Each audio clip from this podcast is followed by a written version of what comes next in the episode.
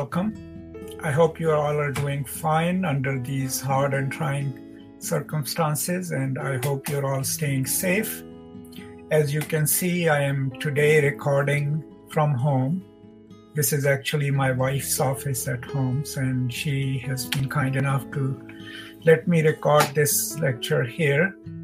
And today I will begin my explanation of Terry Eagleton's chapter 5 on psychoanalysis. Now, this is uh, quite a complex chapter, so I'm thinking of at least doing two lectures on it, and this is going to be the first part of it. If you have read the chapter, you already know that it roughly has four parts. In part one, Eagleton explains to us as best as we can understand it uh, Freud's own work on psychoanalysis. Then he gives us a brief overview of critiques that have been mounted against um, Freud and his work critiques from feminists, critiques from other uh, scholarly directions. Then he gives us a brief account of Lacan's uh, rewriting of Freud or reimagining of Freud. And along with it, he also gives us Julia Kristeva's take on it. And then towards the end, he also gives us examples of how psychoanalysis can be used as a mode of literary criticism and how people have used it. And he actually, this is one of the very few chapters where he actually applies it to a novel, right? So these are some of the parts in today's lecture, I'll primarily focus on Eagleton's explanation of Freud and his basic concepts.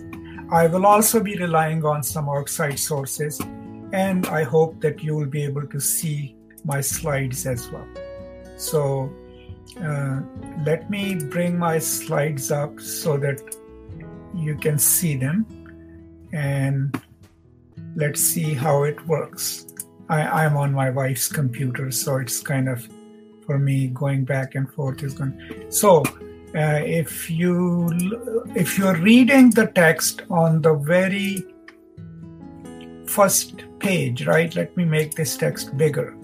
Uh, he gives us this quote on page 131, which says, The motive of human society is in the last resort an economic one. Now, most of us would associate it with Marx. I mean, it was Marx who also said that, you know, the motive of human society in the last instance is an economic one, that things are determined by economics in the last instance when we figure it out. This was actually Freud who said that. And then he gives us, Eagleton on the same page gives us an account of how Freud imagined, right, human beings, right? which is very close to Marx. I mean, of course, Marx probably adapted it from this. What has done, dominated human history to date is the need to labor. And for Freud, that harsh necessity means that we must repress some of our tendencies to pleasure and gratification. Or this homo faber, this human being who needs to be productive, needs to work in Marx is very humanistically rendered, right? And is made an essential part of who we are. But here in Freud, there is a slight twist. And the twist is that in order to sustain life, we as humans, you know, need to work. We are essentially pleasure seeking animals, right? And that tendency to labor, to learn certain skills, right? That is what forces us to repress seeking immediate gratification, immediate pleasure, right? Uh, so, but one thing that I saw that was missing in this chapter is that uh, Eagleton doesn't give us like a, an, a, a whole uh, concerted account of the three parts of psyche that Freud theorizes, right? And that you already know it's the id, the ego, and superego. So I can't even read my own slide, but I'll see. According to Freud's model, The id is the primitive and instinctual part of the mind that contains sexual and aggressive drives and hidden memories. The superego operates as a moral conscience, and the ego is the realistic part that mediates between the desires of the id and the superego. So, let's say we human beings, in Freudian terms, then when we are children, we are pure id, led by the desires and led by the drives. Now, remember, the drives are instinctual, right? Hunger, sex, right? Aggressiveness, these are instinctual. Now, the ego is that part of our psyche that kind of keeps the drives at check. It's the it's the rational principle, right? So, or the reality principle, right? So, the id, according to Freud, is the pleasure principle. It seeks immediate fulfillment. Ego is the one that kind of tempers it. And the way ego tempers it, because ego is privy to the superego, the larger structure of power, the society, whatever its norms are. So ego mediates between the id and the superego, and these are the three three functional parts of psyche in Freud. Now, if we go to the next page in the same chapter, right? Um, I'm still trying to find my presentation. Uh, sorry. So on the very next page, Eagleton gives us a definition of neurosis, right? And the reason he's doing it, I'll explain in a minute. What he's saying is, we are pre- what we are prepared to put up. We are prepared to put up with repression as long as we see that there is something in it for us. If too much is demanded of us, however, we are likely, likely to fall sick this form of sickness is known as neurosis. And since, as I've said, all human beings must be repressed to some degree, it is possible to speak of a human race, in the words of one of Freud's comment, as the neurotic animal. So, first of all, repression.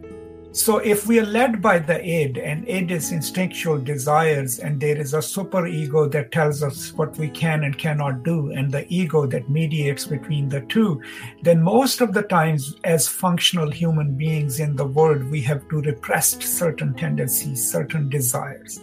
That means pretty much the entire edifice of this civilization is built on, the balance is built on those repressions. Now, for as long as we can convince ourselves that if I repress this desire and this desire, there'll be a better outcome for me, right? Then we can sustain it. But if we don't see any end to our repressions and there is no reward for it, that is when we become neurotic, right? We will become psychotic when we start imagining things, right? Somebody. So neurosis is when we are terrified of things, right? It's coming from our psyche. A psychosis is when we see, you know, things that are not there, right? And that's the subtle difference between the two. But the reason he's bringing up neurosis here is that the question is about civilization. If it is built on repression, then pretty much all human beings, you know, are neurotic right? And if we are neurotic, what kind of a civilization have we built? That's the big question. But then he gives us the reason why is it that human beings are considered the neurotic animals, right? Because what animals could be that, but we can't access their consciousness. But the reason that Eagleton is giving us through Freud is because what he says is that I'm going to the next slide. But what he's saying is that we uh, human beings are the only pretty much species who are born helpless. And since we are completely born helpless, we require the care of those who love us, feed us, clothe us for a very long period. And that long period is our developmental period. And because of that, there is sufficient time and dependency for us to develop as these neurotic animals, right? Because of that dyad first, the child and the mother, and when it becomes the triad, when the figure of the father enters, what Freud then means is that we develop certain psyche because of that dependence, right? And uh, okay, so if we are led by the id, right, and uh, we the id wants to follow its instinctual desire, which is the pleasure principle. And if we find out that there is something that we want to do, but it's not permissible, then we sublimate it, right? So we're also kind of sublimating it. So instead of following our sexual drives, right, our sexual tendencies, we invest the same energy into something that is socially permissible, right? Playing with dolls, right? Building bridges, right? Or all the philanthropy and other stuff that rich people do is all sublimating whatever they want to do. And if they cannot do it, you sublimate it into something that is socially permissible, right? So that's also another one of Freudian concepts that we are made aware of.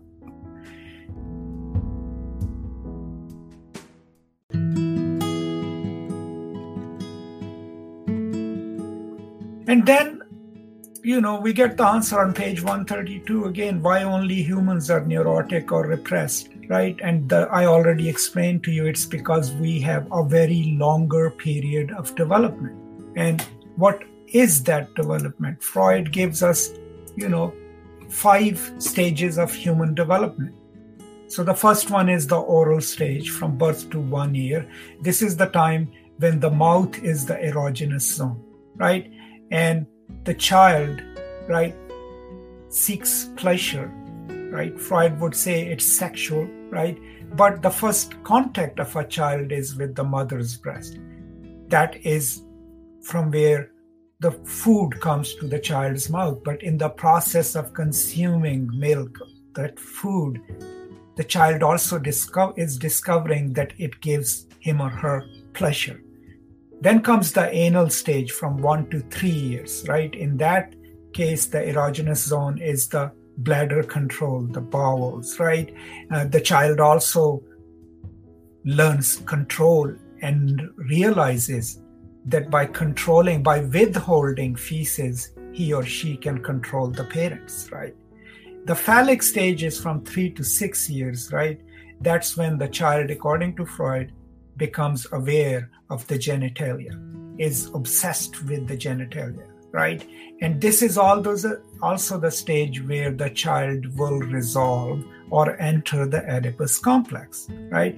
Now, the Oedipus complex in Freud is mostly rendered in male terms. Freud is pretty silent on, not silent, but misguided on female psyche. So, what is the Oedipus complex? Uh, let me explain it here instead of waiting waiting you know um, until later so if you know the story of oedipus right oedipus rex coming from greek mythology right um, the house of thebes the most tragic of them all right oedipus uh, was sent to was sent out to be killed, but the slave was supposed to kill him leaves him because there was a prophecy that he will kill his own father. Eventually, when he's coming back to Thebes, he runs into a stranger, kills him accidentally, I think, or kills him in a sports arena because his discus hits the king, and eventually marries his own mother, has children. And then, when he realizes, when he finds out that the cause of the pestilence in his kingdom is because he has married his own mother. It's that myth that Freud is using to define the term Oedipus complex, right? In Freud, in the phallic stage, that is when the child encounters the Oedipus complex, and the complex is that the child still desires the mother's body, right? but he suddenly realizes that that body belongs to the father. The dyad is now becoming a triad, right? And he has to resolve that conflict. The resolution is where he accepts that this body belongs to my father, but if I follow the rules, if I follow the law of the father, right, then eventually one day I'll get to have this body too. And it's that resolution that would then leave the child to a balanced next stage to a latent period, right, which is from puberty. And in this time zone, six to puberty, sexual feelings are inactive. The child has now become social. And so the development of ego and superego, because the Oedipus complex kind of must have been resolved, the child has now reached a stage where he becomes more social, right? And uh, more things become important peer pressure, how the others view you, relationships, hobbies, right? And then from puberty to death is what is what Freud calls the genital stage. And while the earlier stages were focused on individual needs, this one, if the previous stages have been passed carefully and correctly, yeah, this stage is where you one lives their life right well balanced right with sexual interests and seeking a partner and most probably the child would have according to freud resolved that he or she is heterosexual right that's also part of the whole deal of resolution of Oedipus complex then on page 134 to 136 um, freud gives us this explanation of pleasure versus reality principle. I already briefly talked about it, right? Uh, so, you know, in um, the early stages, when the child is led by the drives, by the instincts, right? And the instincts seek immediate pleasure, but it's the law of the father, the law of the phallus, right? which forces the child to encounter the reality principle that there is a limit to his or her desires, and that limit is the law of the Father, right? The presence of the Father, and negotiating the two, learning to withhold pleasure. That's done through reality principle, through the function of the ego, right? Now, moving on, it's a lot, I know. Uh, the next part that he uh, discusses is um, the same on the same page is that it's the promise of a future you know following the rules. If i follow the rules i will get the reward. The body of the mother that the child desires is that encourages the child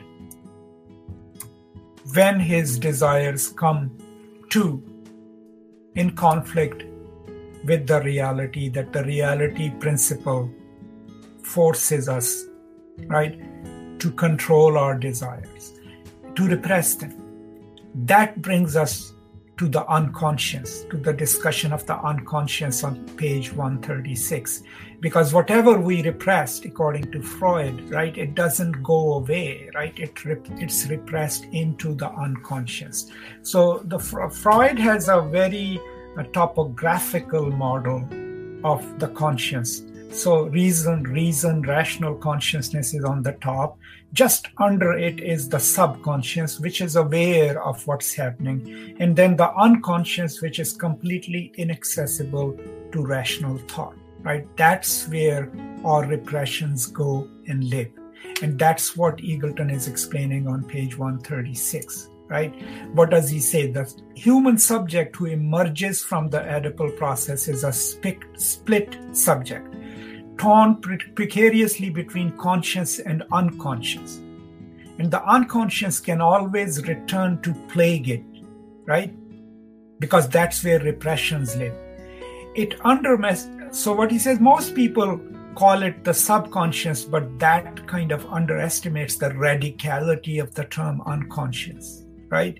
It underestimates the extreme strangeness of the unconscious, which is a place and a non place, which is completely indifferent to reality, which knows no logic or negation or causality or contradiction, wholly given over as it is to the instinctual play of the drives and the search for pleasure. So, as a territory, right, the unconscious is unmappable.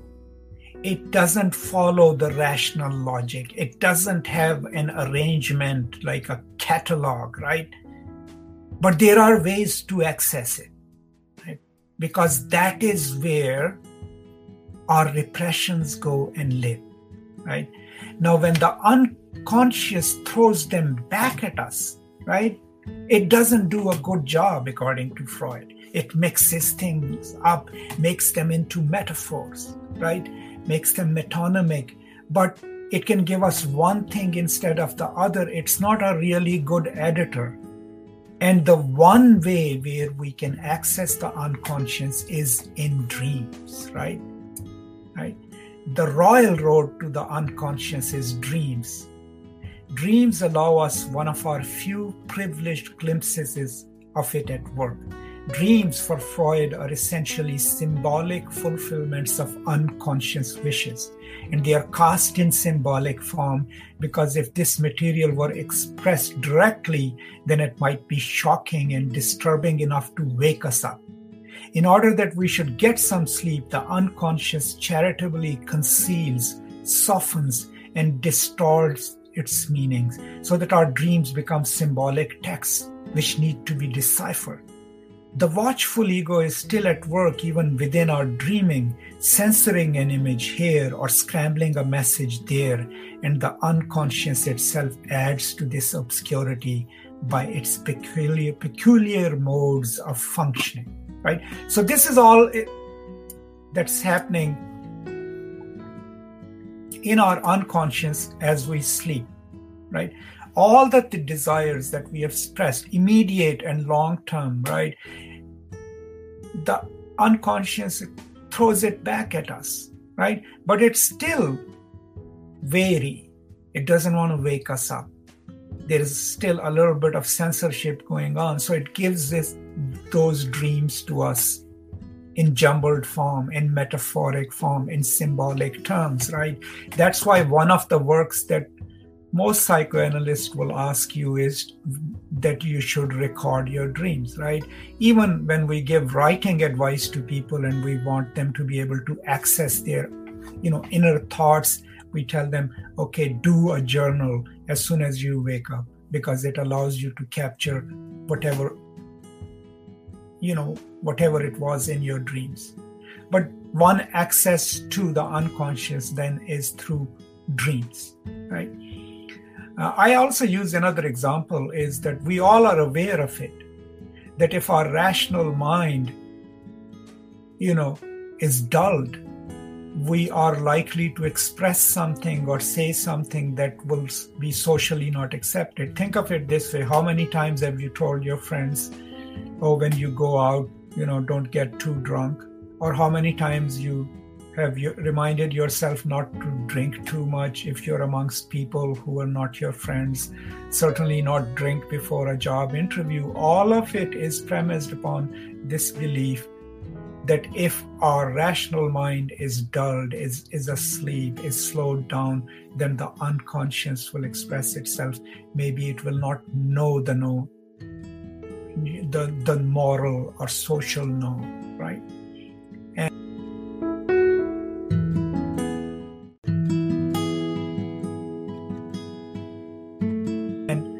Another way on page 137, Eagleton says is that we can access the unconscious is dreams, but also what Freud calls, you know, parapraxis, or what we call a Freudian slip. Sometimes we, in the middle of saying something else, something slips out. It can be sexist, it can be homophobic, it can be something that we would otherwise be horrified to say, but it slips out, right? Jokes are another way where our repressed ideas, repressed thoughts are expressed because they allow us that space to be facetious while saying silly things, things that we will not say in a serious conversation, right? But overall, the unconscious remains, you know, sort of a uncharterable unmappable territory. Now, all of this that Freud is doing, his research and all, is with this belief that we can cure people's mental illness, their paranoia, right? If they're psychotic or neurotic. And the process, what we call the talking cure, you know, is is is that first of all we should be able to access what a person has repressed right because what we do physically is an expression of whatever is repressed that's what we call the return of the repressed. what is, is repressed is expressing itself in destructive behaviors right and so the idea is if we could access the unconscious through dream work through talking about traumas then maybe after we have encountered it what we had repressed and released it we will maybe become whole and be able to function normally. Now, what Freud is saying is that this happens through transference. Okay, what is transference? When me, the patient, is talking to an analyst, you know, the analyst is not going to judge me, but the analyst is constantly asking me these questions to probe my own unconscious, to probe my own consciousness. Now, if I have repressed something deeply private, I will get angry right? I will then transfer my anger and aggression on to the analyst, right? So the nub of the cure for Freudian theory is what is known as transference, a concept sometimes popularly confused with Freud calls projection, but it's not necessarily projection. What does Freud mean by it? Let's see. In the course of a treatment, the analysand or patient may begin unconsciously to transfer onto the figure of the analyst the physical conflicts from which he or she suffers. Right now, as he or she is transferring it to the analyst, the analyst is taking it down, right? Breaking it down into manageable, rational parts and narrating it back to the patient. And by virtue of this drama of transference and the insight and the interventions which it permits the analyst, the patient's problems are gradually redefined in terms of the analytical situation itself. Me stating to you, the patient, oh, this is what probably what is going on. In this sense, Paradoxically, the problems which are handled in the consulting room are never quite at one with the real life problems of the patient. They have, have something of the fictional relation to those real life problems, which a literary text has to the real life materials it transforms. So, what happens then in a session is not that we encourage our patient to encounter their trauma and then resolve it. But the session allows the patient to create a sustainable narrative. It doesn't even have to be true, it only may have a part of the trauma, but a cohesive narrative. And it is that narrative that enables the patient to heal themselves, according to Freud. And it is that story. Another way of describing, Eagleton says, this process is to say that the patient becomes able to recollect portions of her life which she has repressed. She is able to recount a new, more complete narrative about herself, one which will interpret and make sense of the disturbances from which she suffers. The talking cure, as it is called, will have taken effect after the patient has developed a new narrative after having confronted, with the help of an analyst, the traumas which were embedded in his or her consciousness.